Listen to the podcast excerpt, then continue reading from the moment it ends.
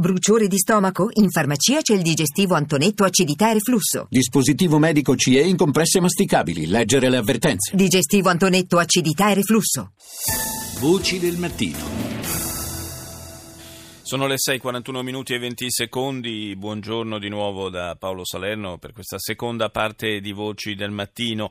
Oggi arriva in aula alla Camera il decreto fiscale, tante le novità contenute, alcune fra l'altro sono frutto di emendamenti che sono stati approvati nella parte finale della scorsa settimana.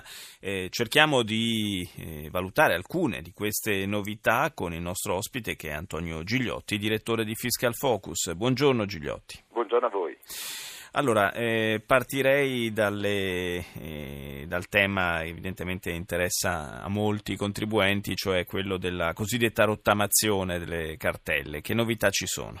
Beh, qui ci sono tutta una serie di novità certamente positive da questo punto di vista. Beh, intanto inizierei dal fatto che, eh, ricordando che non è Equitalia che scrive al contribuente come alcuni pensano, ma è il contribuente che avendo delle cartelle in sospeso deve attivarsi. E quando deve attivarsi? Ed è qui ci sta la prima novità.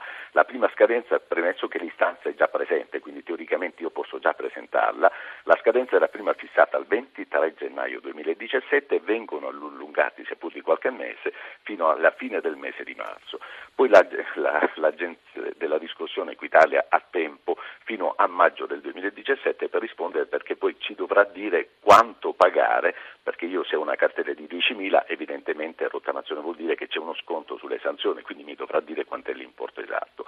Ma forse la novità più importante, forse ci si aspettava qualcosa in più, ma si capisce che le esigenze di bilancio di più non consentono, è il numero di rate entro i quali pagare l'importo arretrato, no? nel senso che quei 10.000 che magari diventano 7.000, entro quando li posso pagare? Prima vi era entro un massimo di 4 rate, quindi si iniziava ad aprile del 2017 entro marzo del 2018. Oggi invece si aggiunge una rata e ci si sposta un po' più avanti come scadenza e si arriva a settembre del 2018.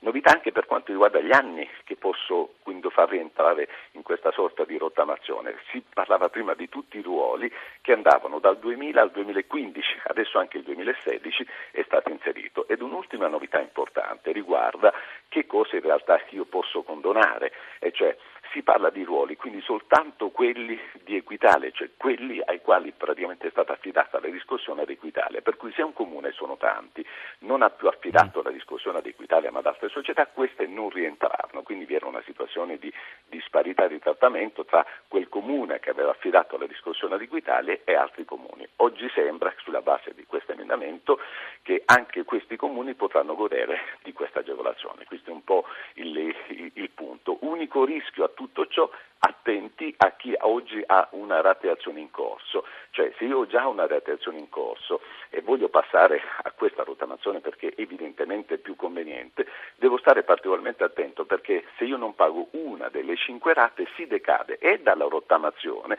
ma la cosa grave e pericolosa è che non posso neanche ritornare in quella che era la rateazione di cui stavo godendo di cui stavo praticamente pagando le rate. Insomma, um, sempre meccanismi discretamente complessi. Eh, diciamo che n- non proprio facile, ecco, come, diciamo. come, sempre. Così come è, è, stato annunciato questo servizio via sms o email a scelta del, del contribuente per eh, un servizio che consentirà appunto al contribuente di essere informato in maniera tempestiva di eventuali eh, irregolarità che sono state riscontrate eh, nei suoi confronti da parte del fisco oppure del, di, di, rate in, in, scadenza per l'appunto, informazioni estremamente utili, ehm, però per accedere a questo servizio bisogna fare tutta una serie di operazioni, non è automatica la cosa. Beh, anche questo eh, stai, stai certamente parlando dell'SMS, quindi che arriva da parte dell'Agenzia delle Entrate, un servizio di alert che gli ricorda una serie di scadenze. Tra l'altro proprio stamattina quindi parte l'altro servizio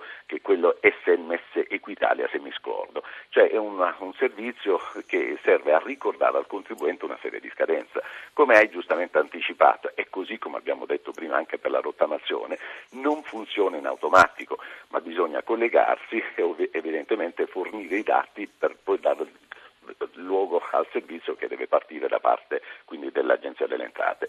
Particolare interesse è quello di Equitalia, di cui si parla proprio questa mattina, dove praticamente si dice chi ha affidato ad esempio il servizio di riscossione, se vi sono delle rate non pagate e poi quindi quando manca una rata per scadere completamente dal servizio. Ultima cosa che volevo ricordare, ancora qualche secondo, viene annullato anche quello che era il cosiddetto tax day, cioè quel giorno all'interno mm. del quale a giugno vi erano tutte le scadenze dell'anno.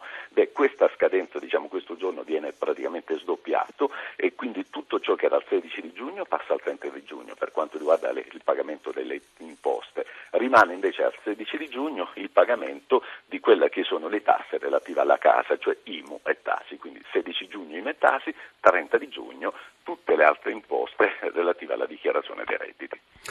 Bene, eh, grazie Antonio Gigliotti, direttore di Fiscal Focus, per questa panoramica delle novità relative al decreto fiscale che, lo ricordo, arriva in aula alla Camera proprio nella giornata di oggi. Grazie Gigliotti di essere grazie stato con voi, noi. Buongiorno. Buona giornata.